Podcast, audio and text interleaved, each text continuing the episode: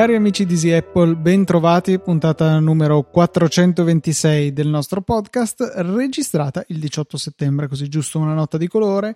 Io sono Luca Zorzi. E io sono Federico Travaini. Nella mia nuovissima postazione, Luca, finalmente è praticamente finita.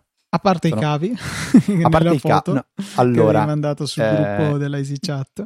Sì, in mia difesa sì, la foto l'ho confessato, l'ho fatta senza aver connesso i cavi, ma perché avevo proprio appena deciso dove posizionare tutto, perché inizialmente eh, non sapevo se usare il monitor principale frontale e quello secondario a destra o a sinistra, perché ognuno ha le sue preferenze. Non so tu, Luca, solitamente dove tieni il monitor secondario, se ce l'hai a destra, a sinistra, oppure ti metti esattamente a metà tra i due monitor, penso di no.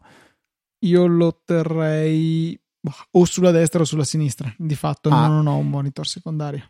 Io come preferenza tendo ad averlo a destra, cioè il monitor principale è diciamo a sinistra e quello secondario a destra, però per come è fatta la stanza, per come era la scrivania, per come era il muro e tutto, alla fine ho deciso di tenerlo a sinistra, eh, anche perché uno dei due monitor in caso di necessità, come appunto quando registro, eh, è dedicato a macOS, quindi tengo un monitor su cui gira Windows e l'altro su cui gira macOS temporaneamente, eh, staccando e attaccando i cavi per ora. Poi vorrei tanto fare un setup dove con un, qualcosa di elettronico riesco a switchare tra l'uno e l'altro e poi ho dovuto mettere quindi la torretta destra che volevo metterla in realtà sotto nascosta ma non c'era spazio quindi avevo appena appoggiato le cose messo le piantine per nascondere per fare un po' di ambiente e per nascondere la, il, braccetto del microfono.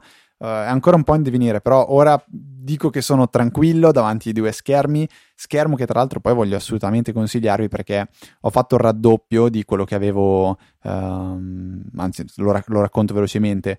Uh, ho deciso di acquistare in primis uno di quegli schermi um, QLED, se non sbaglio, sono uh, di, di, di, Samsung da 28 pollici uh, e ho avuto subito un grosso problema con gli attacchi VESA inizialmente, cioè grosso, nel senso che rispetto al mio LG um, ehm, ha gli attacchi VESA più in alto eh, e quindi risultavano disallineati verticalmente i due monitor, la cosa mi, mi ha turbato tantissimo, eh, ho deciso di fare poi il cambio e fortunatamente è andato in offerta lo schermo diciamo fratello di quello che ho io, che è praticamente identico e ehm, a un prezzo che era di ieri praticamente di 300 euro. Eh, il prezzo è, è, è, ottimo, è uno schermo da 27 pollici, pannello IPS, 4K, eh, bello anche esteticamente, non ha eh, USB-C, non ha altoparlanti, eh, quindi questi sono un po' i limiti, il motivo per cui costa 300 euro. Ci sono anche quelli da eh, forse anche 500 euro che hanno tutti questi altri accessori, ma a me andava bene così. E, e, questo per me sarà un po' il prodotto della settimana perché è veramente un ottimo monitor e averne due davanti ehm, fa anche la sua bella figura, esteticamente appagano. Um, non mi è piaciuto comunque lo schermo da, da, 28 pollici della Samsung Luca che comunque sto tenendo in ufficio, ma ne parlavamo proprio prima probabilmente per un motivo di qualità del pannello, di contrasti e quant'altro mi dà proprio l'idea di essere uno schermo brutto. Non vorrei che sia difettato il mio o, o forse semplicemente avendo l'occhio abituato all'IPS eh, LG e guardare uno schermo non IPS, adesso non mi ricordo neanche com'è il pannello, eh, di, di, che, di che mh, tipologia è, boh, mh, mi ha lasciato molto così. Questo è quanto Luca. Tutto per dire, finalmente ho dopo quattro settimane una scrivania di cui vado quasi fiero. Invece abbiamo, volevo fare una piccola precisazione prima di buttarmi sulle domande, e cioè che ci sono arrivate alcune mail da PayPal che indicano che alcuni di voi hanno sospeso, annullato le donazioni ricorrenti. Ciò non sarebbe niente di strano, ma eh, a volte queste mail, cioè questi annullamenti li decide autonomamente PayPal, tipo se si sostituisce la carta associata al pagamento, eccetera. Quindi volevo solamente avvisare questa cosa, se avete delle donazioni attive con PayPal e che non potete per qualche ragione spostare su Stripe, quindi Apple Pay o carta direttamente e, e non volevate annullarle, magari andate a controllare perché PayPal ci fa questi brutti scherzetti, è uno dei suoi innumerevoli difetti come piattaforma di pagamento e quindi ci tenevo a, a sottolinearvi questa cosa. Quindi capitolo 2, Luca e il suo amore per PayPal. Sì, esatto, proprio tutto. Che tra l'altro è stato fondato da eh, Bezos. No, eh, c'era dentro Elon Musk. Eh, Elon Musk. C'è stata la fusione tra X.com e penso PayPal. X.com, se non sbaglio, era quello dove c'era dentro Elon Musk. E, e poi ne, si sono fuse le due aziende. Penso che Elon Musk sia stato pagato fuori e non, non c'entri più nulla fin dall'inizio, insomma, con, con l'azienda. Altra cosa invece arrivata una recensione che ci ha fatto molto piacere da Rica Amatore e dice vi ringrazio per il servizio che fornite con competenza e simpatia. Vi seguo da sempre. Un solo appunto cercate di normalizzare il volume dell'audio forse perché parlate forse mentre parlate vi allontanate dal microfono e spesso non si capisce bene. Mi stupisce questa, questo commento visto che eh, nessun altro ci aveva mai fatto notare la cosa. Non mi sembra ci siano grosse variazioni di, di volume mentre parliamo se non molto occasionalmente, tipo io potrei girarmi adesso e non essere beccato dal microfono, però è una cosa tutto sommato piuttosto rara. Ad ogni modo cercheremo di farci attenzione. Ma forse si riferisce più a me, Luca, che sono un po' io quello meno così diciamo attento al microfono e mi capita a volte magari di uh, allontanare la faccia come faccio in questo momento. E comunque grazie per la, per la segnalazione, ovviamente staremo sicuramente più attenti. È un più sicuramente un problema non tanto di ehm, post produzione quanto più proprio di registrazione. Penso, penso il riferimento sia stato educato, ma penso il riferimento sia più rivolto a me che a te. Comunque, grazie, grazie molte, eh, ricamatore. Andiamo alle domande perché questa settimana praticamente sarà una domanda unica. Tanti argomenti interessanti, tante domande a cui rispondere. Sì, non abbiamo praticamente altro di cui parlarvi se non rispondere a tutto quello che ci avete chiesto eh, durante la settimana. Ora mi sono appena reso conto che per com'è il microfono sono scomodo a leggere le domande sul monitor di sinistra. Eh, prima domanda che è arrivata sulla Easy Chat.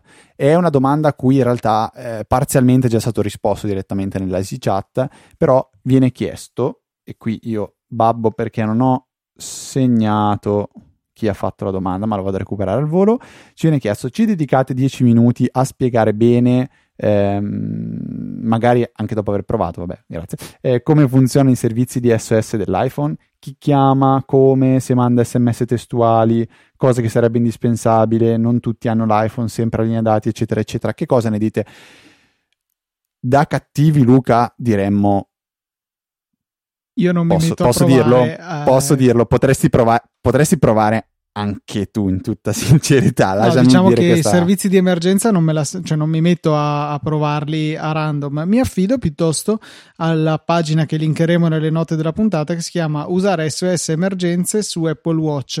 In fondo poi c'è anche Usare SOS emergenze su iPhone con la spiegazione di come funzionano, cosa succede. Quindi eh, al termine delle, di una chiamata, l'iPhone invia ai tuoi contatti di emergenza un SMS con la posizione attuale, per esempio. Quindi parla esplicitamente di SMS, che era proprio quello che dicevi, veniva detto proprio come obiezione ecco, al sistema, non tutti hanno i dati, eccetera, eccetera. La prossima domanda arriva invece da Jacopo che ci parla di tastiera multilingua e dice uso una tastiera americana per lavoro ma ho bisogno di scrivere in quattro lingue diverse. Esiste la possibilità di usare l'autocorrezione per ogni lingua ma di avere sempre i tasti corretti? Ne parlate nella prossima puntata perché effettivamente io me ne accorgo soprattutto su iPad ma in realtà anche su iPhone c'è lo stesso eh, comportamento che quando si cambia, ad esempio si mette la tastiera inglese americano, se si tiene premuto sulla E, no, sulla E rimane lo stesso allo stesso posto le lettere accentate su iPhone. Non succede invece su iPad, mi pare che quando si fa uno swipe verso l'alto non viene proposta la lettera accentata, ma un altro, un altro simbolo. Ecco, questo è un po' quello che succede. Non mi risulta ci sia un modo di avere eh, i, i, tasti tra virgolette sempre corretti se non cambiare la, la, tastiera correntemente in uso non so se Fede tu hai ulteriori info a riguardo mm, no, io onestamente non, non, ho mai sentito questa necessità, cioè la imposto semplicemente come, come mi serve una volta e poi eh, diciamo che, che mi adatto. Penso sia una cosa molto specifica comunque questa, quella di, di, Jacopo. Fin da quando su iOS è arrivata la possibilità di non dover più cambiare la tastiera per avere l'autocorrezione che funziona con tutte le lingue di tutte le tastiere impostate, io non me ne sono più preoccupato francamente. Ogni tanto mi capita di volere, eh, ecco ad esempio su iPad il, c'è un tasto, adesso non ricordo quale, non ce l'ho sotto mano, che la cui chiamiamola funzione alternativa tirando verso il basso la lettera è l'euro. Se hai la tastiera americana, quello stesso tasto fa il simbolo del dollaro e quindi mi accorgo che ho la tastiera sbagliata e la inverto. Su iPhone questo non succede, quindi non, non ci faccio nemmeno caso. Ma a te funziona bene l'autocorrezione multilingua? Sì, senza nessun problema. A me no. A me spesso scrivo in inglese. E... Aspetta, però, è autocorrezione eh, inteso come parole suggerite? No, anche, cioè, sì, poi quando comincia anche, a correggerti, anche i suggerimenti diventano nella lingua corretta. L'importante è che no, tu abbia configurato sia la tastiera italiana che quella americana, per dire. Quello è fatto, però a me non funziona, dovrò fare magari un double check. Eh, magari Cos'è che devi fare, scusa? Double check. No, no, dovrai non controllare meglio al limite. Ah, ok. Boh, io farei un double check comunque per sicurezza. Però, se dici di no, se non me lo permetti. Sei molto nazista comunque. Sì, su queste cose sì. Vai pure avanti, Fede. Ok, direi di, di proseguire con la prossima domanda che mi è stata fatta direttamente su Twitter da, da, da, da, da, da, da, non so perché il mio Mac è iniziato ad andare a scatti da morire. Luca, penso che Skype abbia deciso di, eh, oltre, oltre, all'odio di PayPal, oggi c'è anche l'odio di Skype che mi sta divorando la CPU del computer senza alcuna apparente ragione. Cioè, da quando è diventata una web app è riuscito a peggiorare enormemente un'applicazione che già non era eccelsa è arrivata una domanda da Domenico che dice: Ciao Federico, esiste un, un servizio per scoprire con il mio indirizzo email con quanti servizi sono iscritto? Cioè, diciamo, dato un indirizzo email, eh, mi dice esattamente a cosa sono iscritto, a OnePassword, a PayPal, ad Amazon. Io penso che per una cosa del genere ci sarebbero grossi problemi di privacy. Guarda, se tanto mi dà tanto, se quell'indirizzo è Gmail, Google lo sa, ma non ti espone quel dato, secondo me.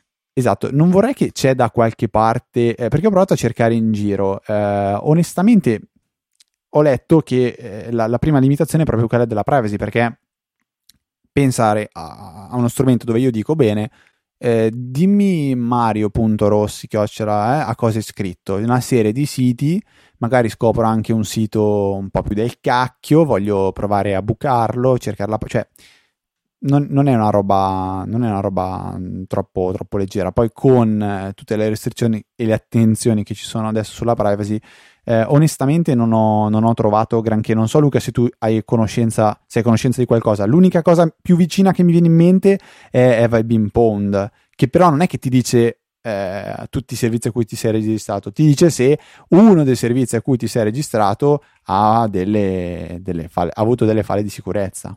Sì, ancora, ancora più sottile, cioè loro scaricano tutti i, i database che vengono hackerati e resi disponibili per tutti su internet e poi se tu inserisci la tua mail verificano che quella mail non sia presente e se lo dovesse essere vi avvisano eh, in queste fughe di notizie, fughe di dati, diciamo. Esatto, però tu confermi che non sei a conoscenza no, di niente di simile, ok? Ma penso che non, non, non, ci possa essere un servizio simile, onestamente. Se qualcuno ne ha conoscenza, fatecelo sapere perché mi piacerebbe anche, anche a me personalmente sapere cosa sono iscritto. Magari viene fuori, sei iscritto a MySpace. Netlog, Fede, avrai ancora un account Netlog. Ma, ma penso che abbia parte. chiuso Netlog, no?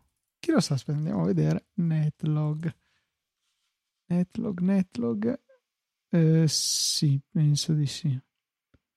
Andiamo su Wikipedia a scoprirlo, però. Chiuso nel 2014 ed integrato a Tuo. Cos'è un sito tuo? strutturato in maniera molto simile a Badu. Non so neanche cosa sia Badu, onestamente. Eh, un sito tipo di incontri, penso che fosse una roba del genere. Vabbè, comunque andiamo oltre, direi che non è molto interessante. Ok, riapriamo Wunderlist. E tra l'altro, Wunderlist, cavolo, io spero veramente rinasca, però vabbè. Eh, domanda successiva. Eugenio ci chiede, chiede a me specificamente, fai backup di qualche tipo delle credenziali e gli altri dati eh, salvati su OnePassword? So che la tua politica è giustamente che il cloud non è un backup, volevo capire come ti comporti in questo caso. La risposta è sì, con pigrizia e molto sporadicamente. Vado a esportare i tutto quello che ho nelle varie cassaforti di OnePassword in dei file. Attenzione che i file non sono crittografati, quindi vanno custoditi con molta cura e facendo attenzione a dove vengono salvati. Sicuramente non li salvo sul Mac, li salvo su una chiavettina che posso mettere al sicuro in maniera fisica, in una cassaforte ad esempio, e una cosa che sto valutando seriamente di fare è di mettere i file in un DMG protetto da password messo sulla chiavettina in questione. Quindi c'è una password che mi separa da tutte le altre password, un po' come Hey, un'applicazione che si chiama One Password, e che quindi insomma mi consentirebbe di tenere offline una copia di sicurezza di tutto ciò che c'è su One Password. Diciamo che un, con un modello di interazione come quello di OnePassword, dove comunque passi attraverso un client e è più difficile fare danni del tipo prendo e cancello tutto o cancello qualcosa per sbaglio, come invece è facile che succeda nei file. Su, sulle password lo vedo più difficile, quindi anche per quello che mi concedo una politica più rilassata di backup di, di questo. Però sicuramente è possibile farlo con One Password. Diciamo che la scocciatura più grande è che l'esportazione va fatta cassaforte per cassaforte. Io invece tengo One Password perennemente impostato sulla cassaforte, tutte le cassaforti che mi è più comodo perché ho una divisione logica nelle varie cassaforti, ad esempio c'è la, quella di Easy Apple che è condivisa con Fede, ce n'è una condivisa con mio fratello, eccetera, eccetera, e in più ne ho una di archivio che non viene mostrata in tutte le cassaforti perché appunto nelle impostazioni è possibile dire quali vengono o non vengono incluse nella ricerca complessiva quando si usano tutte le cassaforti insieme. E, e appunto questa questa qui non, non, mi appare, ci butto roba vecchia, roba che tengo per memoria storica, ma account dismessi, cose che non mi serviranno più o meno mai. Quindi una a una devo mettermi a esportarle e metterle su questa chiavetta, però cioè, ci sta alla fine una cosa che faccio ogni qualche mese, farò tre volte all'anno e quindi non è un grosso problema. Puoi dirmi che tutta questa cosa è uno scherzo? No. No, questo mi ha lasciato veramente spiazzato, Luca. Non, non, non, cioè, guarda che se ci pensi è un bel danno no, è vero. ti perdi. È vero, cioè, è vero. Uh, se dovessi perdere oggi, One, per qualsiasi motivo, brucia, uh, bruciano tutti i server di OnePassword, tutte le backup, tutti i backup del mondo di OnePassword, io resto veramente In quasi fregato. Cioè, più che altro eh, non è che mi preoccupa la parte di eh, password perché bene o male quelle le recuperi eh, resettandole. Tanto l'account di posta ricordo, la ricordo a memoria la password ehm, quello di Dropbox dove ci sono tante altre cose interessanti m- me lo ricordo a memoria. Però della banca i pin io onestamente no. Cioè ce li ho lì ce li ho in one password. Se dovessi perdere i pin della banca, lì sì che sarebbero amari. E non sto parlando di cavoli. C'è anche un follow up se vogliamo rimanere in tema one password. Ah, sì, è in fondo alla coda. Vogliamo parlarne adesso, magari visto Direi che. Sì, sì, sì. Ok, allora aspetta che lo recupero. Si parla del follow up di. Dov'è, dov'è, dov'è Di dov'è? Giuseppe riguardo a Bitwarden. Luca, l'hai spostato? Non lo trovavo. E eh certo, ti ho cercato di facilitare il lavoro. Ok, Giuseppe che ci aveva parlato di uh, Bitwarden, un servizio che lui è open source e l'aveva proposto in alternativa a OnePassword, dicendo ma perché lo usate? Ha risposto un po' a quelle che sono state tutte le, le nostre critiche, dicendo ho utilizzato in passato OnePassword One da cui sono migrato a Bitwarden ormai da 4 anni, ma ho provato anche altre app tipo Dashlane e simili che prevedono un abbonamento acquisto. Posso dirvi che Bitwarden ha le stesse funzionalità se non ne ha di più addirittura, rispetto a OnePassword e le ha introdotte anche prima. Ad esempio, con Bitwarden si può accedere anche online da qualsiasi browser, OnePassword si può. C'è la verifica eh, di accesso a due fattori. Su OnePassword c'è, questo dovrebbe non sono sicuro. Esserci, dovrebbe esserci con Con l'abbonamento aziendale sicuramente, non so se con quello family si può. Se si condivide una cassaforte si può utilizzare addirittura per l'accesso una, una place che crea direttamente Bitwarden ed è unica per account, quindi una sorta di password in più per alcune casseforti eh, comprendo che per abitudine e direi anche per pigrizia si faccia difficoltà a migrare verso nuove soluzioni, però fossi in voi proverei comunque il servizio per curiosità. Infine sul discorso sicurezza mi fido maggiormente di un software open source che di un'azienda X che può decidere di abbandonare un progetto di cambiare in corsa da un momento all'altro come OnePassword ha già fatto in passato. Grazie per il follow up, punto uno, assolutamente apprezzatissimo. Sì, sicuramente molto apprezzato il, diciamo, l'opinione di qualcuno che li ha provati tutti questi servizi. Ti posso dire uh, alcune cose. Eh, da OnePassword puoi sempre tirarti fuori i tuoi dati, come abbiamo f- appena finito di dire. Quindi anche loro dovessero decidere di spegnere i server, va bene. Non, non lo fanno certo da un momento all'altro, sarebbe un suicidio per loro. Eh, ti tiri fuori i dati, migri a quello che vuoi, quindi secondo me il problema non sussiste. Che questa stessa cosa la puoi fare anche nel momento che il loro modello di business non dovesse più andarti bene. Ho provato Bitwarden, devo ammetterlo, in velocità, cioè non ho migrato tutti i miei dati, ho provato a fare delle prove di quelli che secondo me sono degli scenari di utilizzo normali e mi sono immediatamente imbattuto in un problema, almeno così per me è, eh, cioè che non è possibile almeno non sono riuscito a farlo, non ho installato l'estensione, effettivamente questo è stato un mio errore, però ecco, non è possibile quando si va a dire crea un nuovo login, eh, creami una password per questo, per questo account, per questo nuovo account.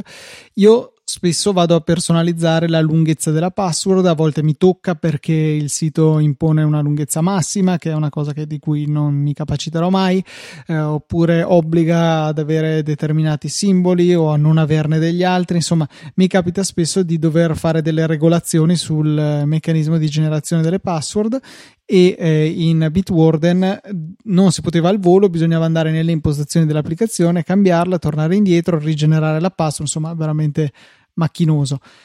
In generale, secondo me, dove pecca Bitwarden è nella, ehm, nella UX, nell'interfaccia utente, che è dove invece eccelle OnePassword. Quindi sì, probabilmente funzionalmente è replicabile il funzionamento di OnePassword, però devo dire che il, il modo con cui funziona a me non piace granché.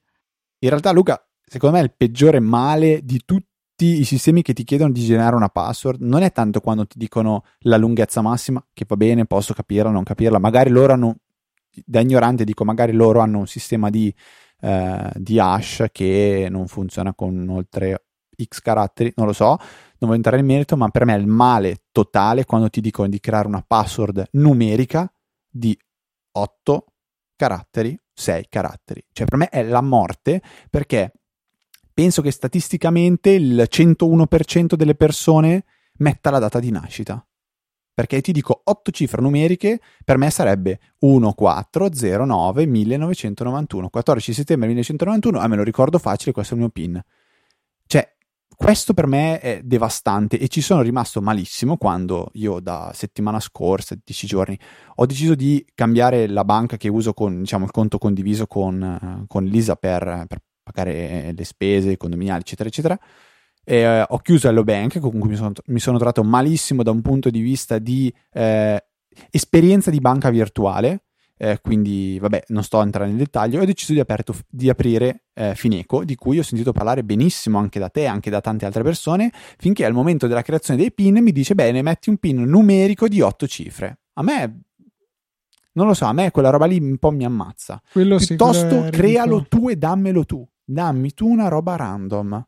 Io l'ho generato random, ma ho dovuto fare così. Eh, io, no, ti dico, io, vabbè, ho usato una, ma sì, me lo sono, me lo sono inventato al momento, ho detto, eh, sai, a volte io sai cosa faccio, tipo dico, eh, questa, questa è una roba mh, mm, carina, forse, forse qualcuno che ci sta ascoltando non può neanche capirla, ma penso a una parola che potrebbe essere la password, non so, faccio un esempio, Fineco, ok? Ora scrivi Fineco col T9. Mm-hmm, sì, sì, sì, sì, Ok? E quella diventa la password numerica. Poi devi aggiungergli qualcosa, ovviamente. Non so, puoi aggiungergli 000 o non lo so, una roba del genere. Però a volte mi capita di fare questo. Quando devo usare solo i numeri, eh, scrivo quella che per me sarebbe una password o una parola o eh, col T9 oppure boh, una roba simile. T9, vabbè, era un, un metodo di eh, scrittura per, per, i messaggi che si usava quando i telefoni 10 anni fa, 11 anni fa, avevano i tastierini fisici, non, non una tastiera QWERTY, ma l'1, 2, 3, 4, 5, 6, 7, 8, 9, si usavano quei tasti lì per eh, digitare le parole. Oh, mi fa un po' strano dover spiegare che cacchio è il T9, Luca. sì, sì, A te no? A me fa una roba stranissima. Eh, vabbè, ok, basta. Non, non, ve lo spiego neanche. Andate a vedere su YouTube cos'è il T9 perché altrimenti mi girano i maroni. Perché mi sembra di essere troppo vecchio. In realtà non è vero. Ho appena compiuto 28 anni. Quindi, allora. Bene. Eh, grazie a Giuseppe per la segnalazione su Bitwarden, assolutamente apprezzata. Altra domanda arriva da Roberto e dice: Ciao ragazzi, che bello l'agosto senza la pausa di Easy Apple, ci ha dato una sensazione di completezza. E su questo noi siamo contentissimi, Roberto, di avervi accontentato e, e speriamo di riuscirlo a replicare anche in futuro. La domanda vera è: che cosa usate in alternativa all'aborrito? Aborrito? Sì, non lo so, aborrito. aborrito, Dropbox, per archiviare i propri dati e accedervi anche da remoto, continuo ad, continuate ad allentarci per sé. Ok, questo era un, okay, un complimento. Niente, quindi qual è l'alternativa che tu usi a Dropbox? Luca, qua apriamo un bel, bello scenario perché eh, io sono in un limbo, tu invece sei quasi definitivamente eh, stabile. Io sì, sono stabile, io utilizzo iCloud Drive per eh, il 99,9% delle mie necessità, sto aspettando di arrivare al 100% quando avrò a disposizione la condivisione delle cartelle e poi per il resto eh, utilizzo anche in realtà per qualche altro scopo Nextcloud. Nextcloud è una soluzione simile a Dropbox, a tutti quei servizi lì, con la differenza che è self-hosted, cioè te la, la metti su un tuo server, su un tuo NAS. Tantissimi NAS hanno la possibilità di installare un pacchettino che ti abilita le funzionalità di Nextcloud e su di quello puoi mettere i file che vuoi. A quel punto lì, se ci metti il tuo server, il tuo NAS, lo spazio è virtualmente illimitato, insomma, è tutto quello che hai a disposizione. Eh, ci sono tutte le funzionalità di condivisione tra, di cartelle di file, creazione di link pubblici a file è veramente completa, ci sono i client per eh, Windows, Mac, Linux, Android, iOS, c'è tutto, c'è un'interfaccia web, è veramente una soluzione completa e, e ben funzionante. Ci sono poi anche alcuni servizi che ti vendono lo spazio basati su Nextcloud, quindi se uno non ha un server o un NAS può arrangiarsi con quelli e veramente lo reputo un, un ottimo ottimo servizio. Diciamo che non lo uso eh, come servizio principale per il semplice motivo che ho già un, eh, dello spazio su iCloud Drive perché alla fine ho, io pago per il piano da 200 giga de, principalmente per iCloud Photo Library e per le foto utilizzo 60-70 giga una roba del genere tutto il resto posso utilizzarlo per i miei file dovesse crescere la mia libreria fotografica fino a mangiare lo spazio che mi serve per i file, magari posso pensare prima di investire perché il passaggio da 200 giga a 2 tera su iCloud si tratta di passare da 3 a 10 euro al mese, che è piuttosto eh, grosso come salto. Eh, posso pensare di spostare almeno i file più grossi su Nextcloud e lasciare il resto su iCloud Drive. Ecco, ci posso pensare. Una cosa che apprezzo moltissimo di iCloud Drive è il fatto che la ricerca su iOS, su Spotlight, diventa molto più efficace e mi consente di trovare rapidamente un po' tutti i file e di aprirli direttamente da iPhone o da iPad. Questo è qualcosa che diciamo funziona molto bene grazie all'integrazione che Apple ha con i suoi servizi e il suo sistema operativo. Quindi, ripeto, per me il principale è iCloud Drive e il secondario è Nextcloud che in realtà ho due istanze, una installata su, su server di Podcast in realtà e, e l'altra installata invece in locale su un mio server che ho in casa. Bene, soluzione che può fare chiunque. Adesso vado a casa e lo spiego a mia mamma. Dico, mamma, ti va di cambiare Dropbox? Ma in realtà iCloud Drive sì, glielo puoi spiegare facilmente. Nextcloud, in realtà tu, ovviamente, cioè tua madre non sarebbe assolutamente in grado, tu però puoi tranquillamente sul tuo QNAP installarti il pacchettino che penso che esista e se non esiste magari esiste quello di OwnCloud, che cioè sono due cugini, diciamo, la funzionalità è simile e puoi utilizzarlo così. Allora, iCloud Drive speriamo di avere delle notizie riguardo le cartelle condivise. Altro non, non aggiungo. Ti dico un po' la mia, perché io iCloud Drive lo uso pochissimo, pochissimo perché onestamente non mi ci sono ancora messo lì a capirlo, perché è in parte governato manualmente e in parte governato dalle applicazioni. Correggimi se sbaglio, però PDF Expert, Pixelmator fa un po' il suo. Tu puoi prendere, andare in iCloud Drive, prendere le cartelle applicazioni che non ti interessano, tipo vedo adesso che ho dimenticato quella di anteprima, chi se ne frega, cancello la cartella, ciao, elimina. E lo gestisci come vuoi. Io poi lì dentro, visto che ho abilitato anche la funzione di macOS che sposta il desktop e la cartella documenti lì, ho delle cartelle che si chiamano scrivania e documenti dove metto i miei file e, e niente li gestisco così. Quindi in realtà quella cartella root, chiamiamola di iCloud Drive, posso anche lasciarla in preda alle singole applicazioni oppure posso pulirla, cioè è totalmente libero. Diciamo che alcune applicazioni ti inquinano almeno temporaneamente la cartella principale con eh, le loro cartelline di applicazione. Ok, qui in particolare, infatti stavo curiosando un attimo e va bene. Comunque Cloud Drive lo uso uh, pochino. Eh, uso però in, tutta sincerità in, in, equa parte sia OneDrive e sia Google Drive. Google Drive principalmente per la, la suite che, che trovo molto, molto valida in particolare fogli, no fogli, come si chiama? Presentazioni, eh, che in inglese è Google Slide, in italiano penso sia presentazioni, mi piace veramente tantissimo, mi piace la facilità con cui si trovano anche temi su internet, si importano, si modificano, si condividono, eh, veramente veramente bello. E OneDrive per la principale integrazione con, con, col mondo Windows, quindi te lo, te lo, trovi già lì e funziona, è ottimo sul computer di lavoro. Eh, avere una cartella dove posso salvare dei file che ehm, comunque so bene o male che come... No, tappati le orecchie un attimo Luca che devo dire, devo dire una cosa. Tappate? Mm-hmm. Praticamente puoi usarlo un po' come se fosse una sorta di piccolo backup perché alla fine carichi sul cloud dei file, quindi nel caso in cui il computer si rompe o succede qualcosa, tipo a me è successa una cosa molto carina Luca, posso raccontare un aneddoto? Che, che minuto siamo della puntata? Perché io ho chiuso tutto, siamo Saremo al minuto una trentina tre... abbondante. 30. Aneddoto. Eh, in azienda abbiamo questo sistema. Eh, ogni computer al suo interno, eh, negli uffici, ha un SSD e un secondo hard disk o eventualmente un SSD. Uno dei due dischi è il disco C di Windows, quindi sostanzialmente quello principale su cui ci sta sistema operativo e tutto il resto. Ehm, documenti. Il secondo disco viene usato per fare un backup tramite un'applicazione che si chiama Macrium, Macrium Reflect, forse solo Macrium, eh, con un job eh, schedulato ehm, all'orario di pranzo quando si va a pausa e se non sbaglio anche la, eh, la notte no perché i computer si spengono comunque all'orario di pranzo viene fatto un um, come, come, Carbon Copy Cloner, quindi su Mac, viene fatta una fotografia del, del disco principale e viene copiato sul disco secondario. Cosa succede invece al mio PC? Il mio PC aveva al suo interno due SSD, uno di quelli PCI Express e l'altro di quelli SATA classici. Fatto sta che per qualche motivo balordo, in fase di configurazione è stato impostato il disco SATA come disco principale e il PCI Express come disco di backup una roba folle.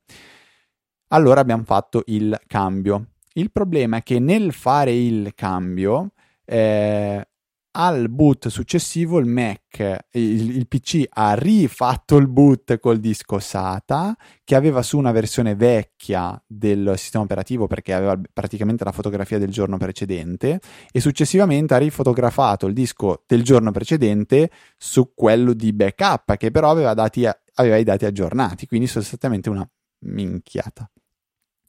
E il bello è che aggiornando questi dati qua ha anche pulito completamente tutta la cartella di OneDrive dai file che avevo creato in quelle diciamo 24 ore. E inizialmente impa- mi sembrava di essere impazzito non trovo più dei file degli altri perché vi sfido a, capire che è cambiato il disco cioè non è che lo si può capire qual è il disco di bu- boot onestamente uno non è che non ci fa caso.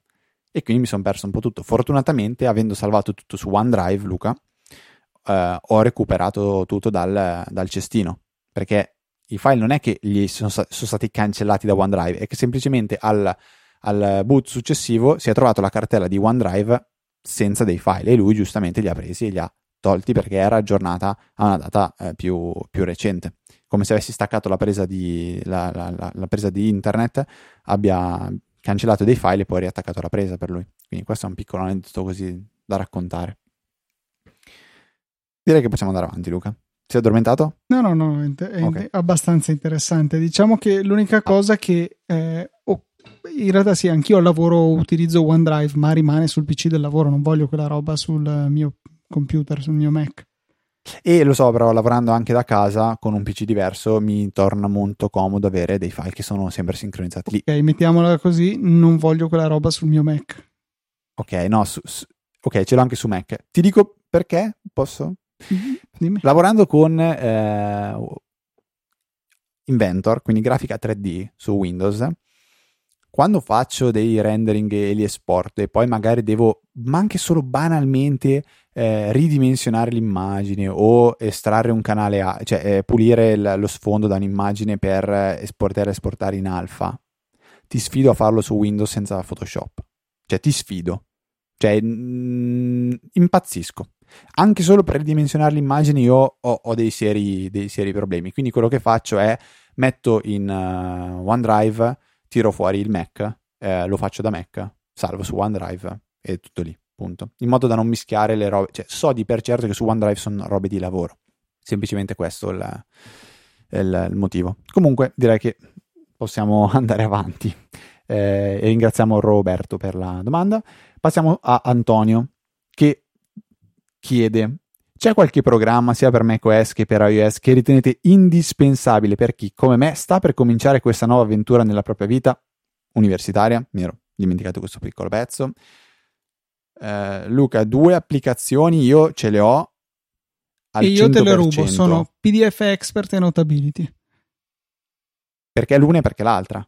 PDF Expert perché è completissimo nella gestione dei PDF. Anteprima è molto potente su Mac, già permette di fare un sacco di cose. Eh, PDF Expert va un pochettino oltre e gestisce bene, cioè ogni tanto Anteprima, pur essendo ottimo, nel fare un'operazione semplicissima riesce a fare un casino immane. L'operazione semplicissima in questione è estrarre o eliminare delle pagine da un PDF cosa che è facilissimo da fare. Per estrarle basta selezionarle nella barra laterale e trascinarle sul desktop, ad esempio. Viene creato un PDF. E, e quello, ok, dai, questo 99% dei casi nessun problema.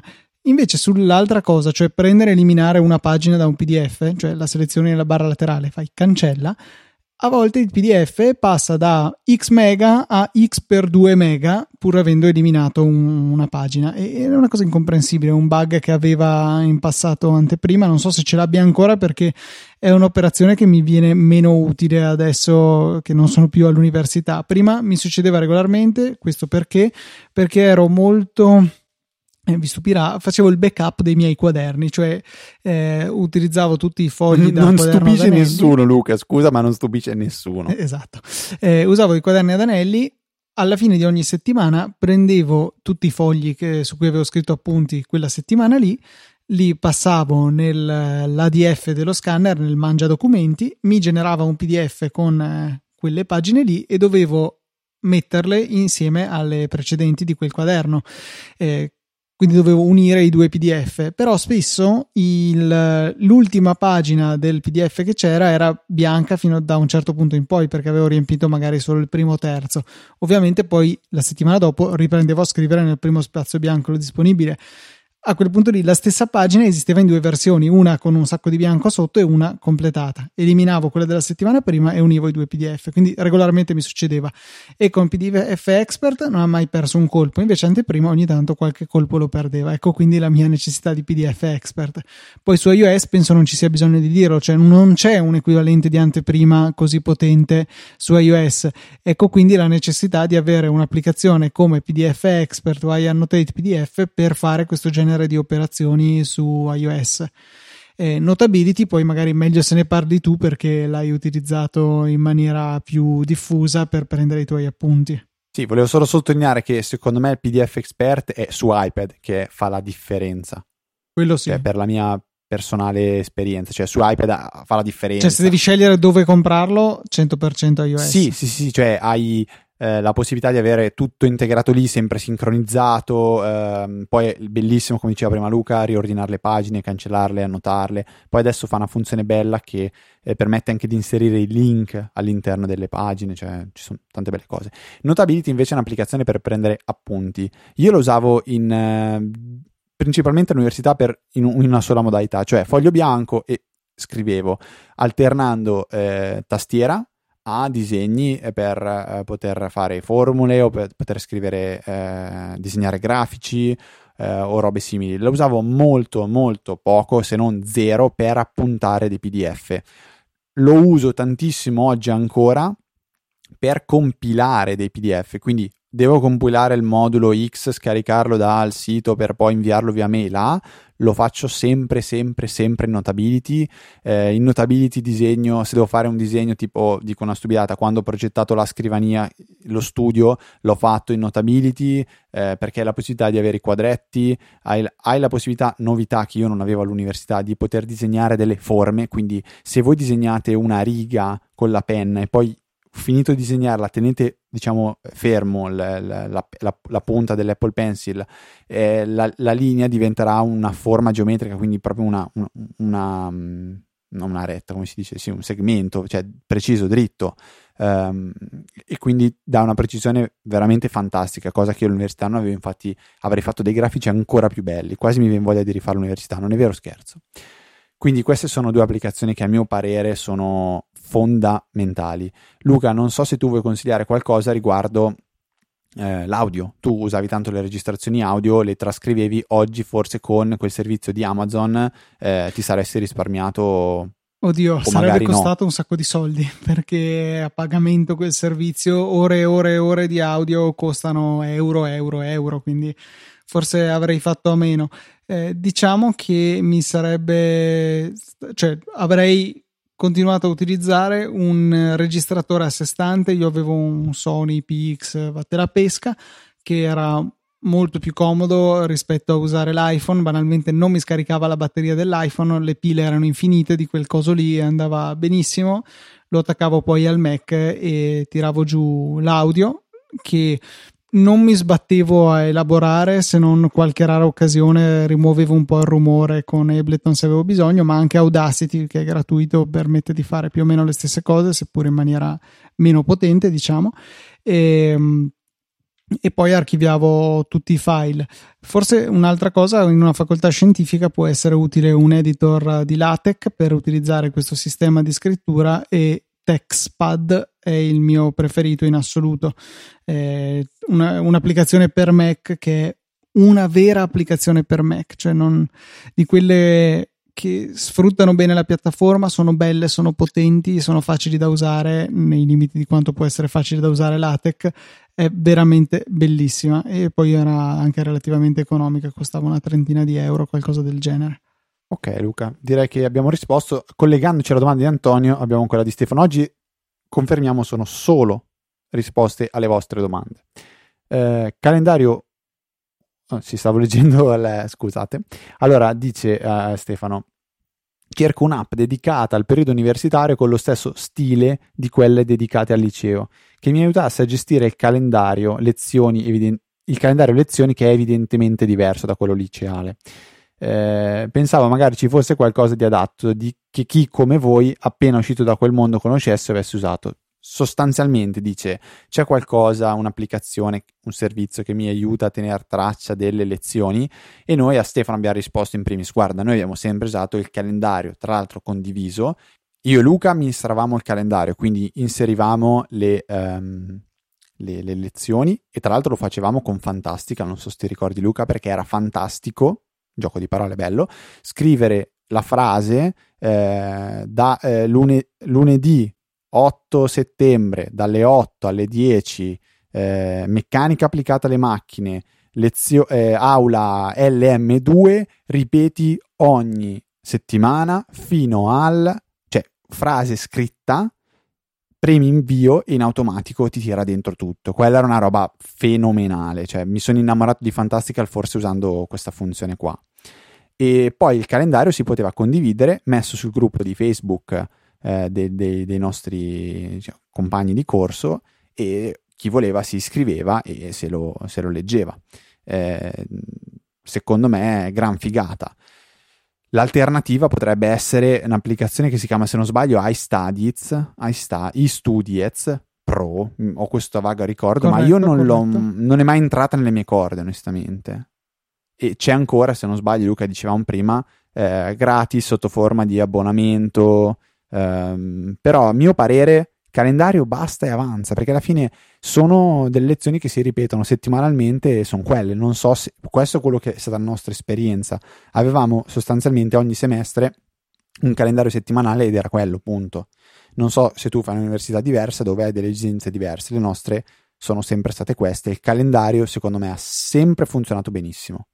Ultima domanda di oggi eh, viene da Samuele che è indeciso in sostanza tra il nuovo Apple Watch in uh, acciaio e quello base in alluminio con la specifica che è uno sportivo e quindi eh, ci si allena almeno un'ora al giorno. E io ti direi prendi l'alluminio perché secondo me l'acciaio costa tanto troppo di più e poi perde istantaneamente tutto il, il suo valore. Quindi rimane secondo me la, la, scelta migliore dal punto di vista economico. Poi, chiaro, se ti piace l'acciaio per feeling e tutto, ci sta. È una, è, è, a quel punto, però, lo devi considerare come eh, una scelta puramente estetica e di moda. Funzionalmente, anzi, forse leggermente peggio l'acciaio perché si sente meno la vibrazione, almeno così era nelle, nelle prime versioni del watch. Ne ha parlato Maurizio nell'ultimo saggio podcast in cui eh, appunto è venuto fuori il discorso e dice che lui preferisce l'acciaio pur sapendo che eh, ha una svalutazione maggiore, costa di più subito e quindi economicamente non è forse la scelta migliore, però se piace, cioè un lusso che eventualmente ci si può pensare di concedere, consci del fatto che è un lusso. Sono totalmente d'accordo con Luca, non vedo la necessità di acquistare un materiale diverso rispetto a quello dell'alluminio se non per un discorso di magari di, di stile, di, di, fashion, perché l'alluminio non mi piace, altrimenti per quello che è l'Apple Watch la differenza no, no, non esiste, quindi ehm, d'accordissimo con Luca, nient'altro da aggiungere siamo arrivati in fondo alla lista delle, delle, domande, Luca. Non so se vogliamo procedere anche ai tip e ai follow up. No, direi o... che a questo punto ne abbiamo più che a sufficienza per questa puntata. Eh, oggi sono usciti i nuovi iPhone, eh, ieri è uscito iOS 13 e io penso che tergiverserò fino a iOS 13.1 per aggiornare insieme iPhone e iPad. Per il resto direi che possiamo buttarci a ringraziare i generosi donatori che anche in questa settimana ci hanno sostenuto. Procedi pure al eh, tuo compito importantissimo che è quello di eh, no, nominare ovviamente quelli che hanno contribuito concretamente con una donazione perché poi i contributi si possono fare in tantissimi modi anche dire all'amico oh ciao sai eh, eh, c'è questo podcast carino cos'è un podcast è questo scarica, scarica questa applicazione prova ascolta eh, ti piace non ti piace questo è un altro grande contributo che a noi fa sempre molto piacere e, e poi come sempre chi decide di fare una donazione viene nominato in puntata come titolo di riconoscimento. Ecco. Quindi Luca, se hai recuperato la lista possiamo procedere con eh, l'elenco certo, La lista nasce pronta perché il eh, mio workflow di Alfred che mi prepara per la registrazione del podcast apre anche il documento dove ci sono segnati i nostri amici che questa settimana sono Andrea Montarello, Davide Tinti, Matteo Semenzato, Alex Mufatti, Aniello Sacco, Guido Lanzafame, Nicola Bisceglie, Corrado Coppola e Roberto Esposito. Grazie mille per essere stati così numerosi, tra l'altro questa settimana. Eh, un caso grazie alle donazioni ricorrenti che sono capitate proprio questa settimana, ma grazie mille, siete stati davvero generosi. E ricordiamo che appunto qualora lo vogliate potete in maniera molto semplice donarci anche poco che sia, giusto come grazie per il nostro lavoro. Sezione supportaci del sito, trovate il modo di donare con Satispay, con Apple Pay, con carta di credito oppure con PayPal. Invece io vi ricordo che info-easyapple.org è l'indirizzo email a cui potete scrivere per qualsiasi domanda, segnalazione, consiglio. Lasciateci respirare almeno questa settimana. No, scherzo, scherzo. Sono assolutamente eh, piacevoli. Eh, le, le, vostre domande sono ben accette. Guardate che bello. Soltanto le vostre domande sono state in grado di creare una puntata di eh, Easy Apple. Quindi sono un contributo anche questo che, che a noi fa sempre molto piacere ricevere. Per tutto il resto c'è easyapple.org, trovate me e Luca su Twitter, gli account sono lucatnt ed ftrava, ma questo è veramente tutto su easyapple.org. E eh, per questa 426esima puntata è tutto. Un saluto da Federico. Un saluto da Luca. E io gesticolo, ma mi rendo conto che tanto voi gesti non li vedete perché sono davanti al microfono. Ci sentiamo la settimana prossima con una nuova puntata di Easy Apple.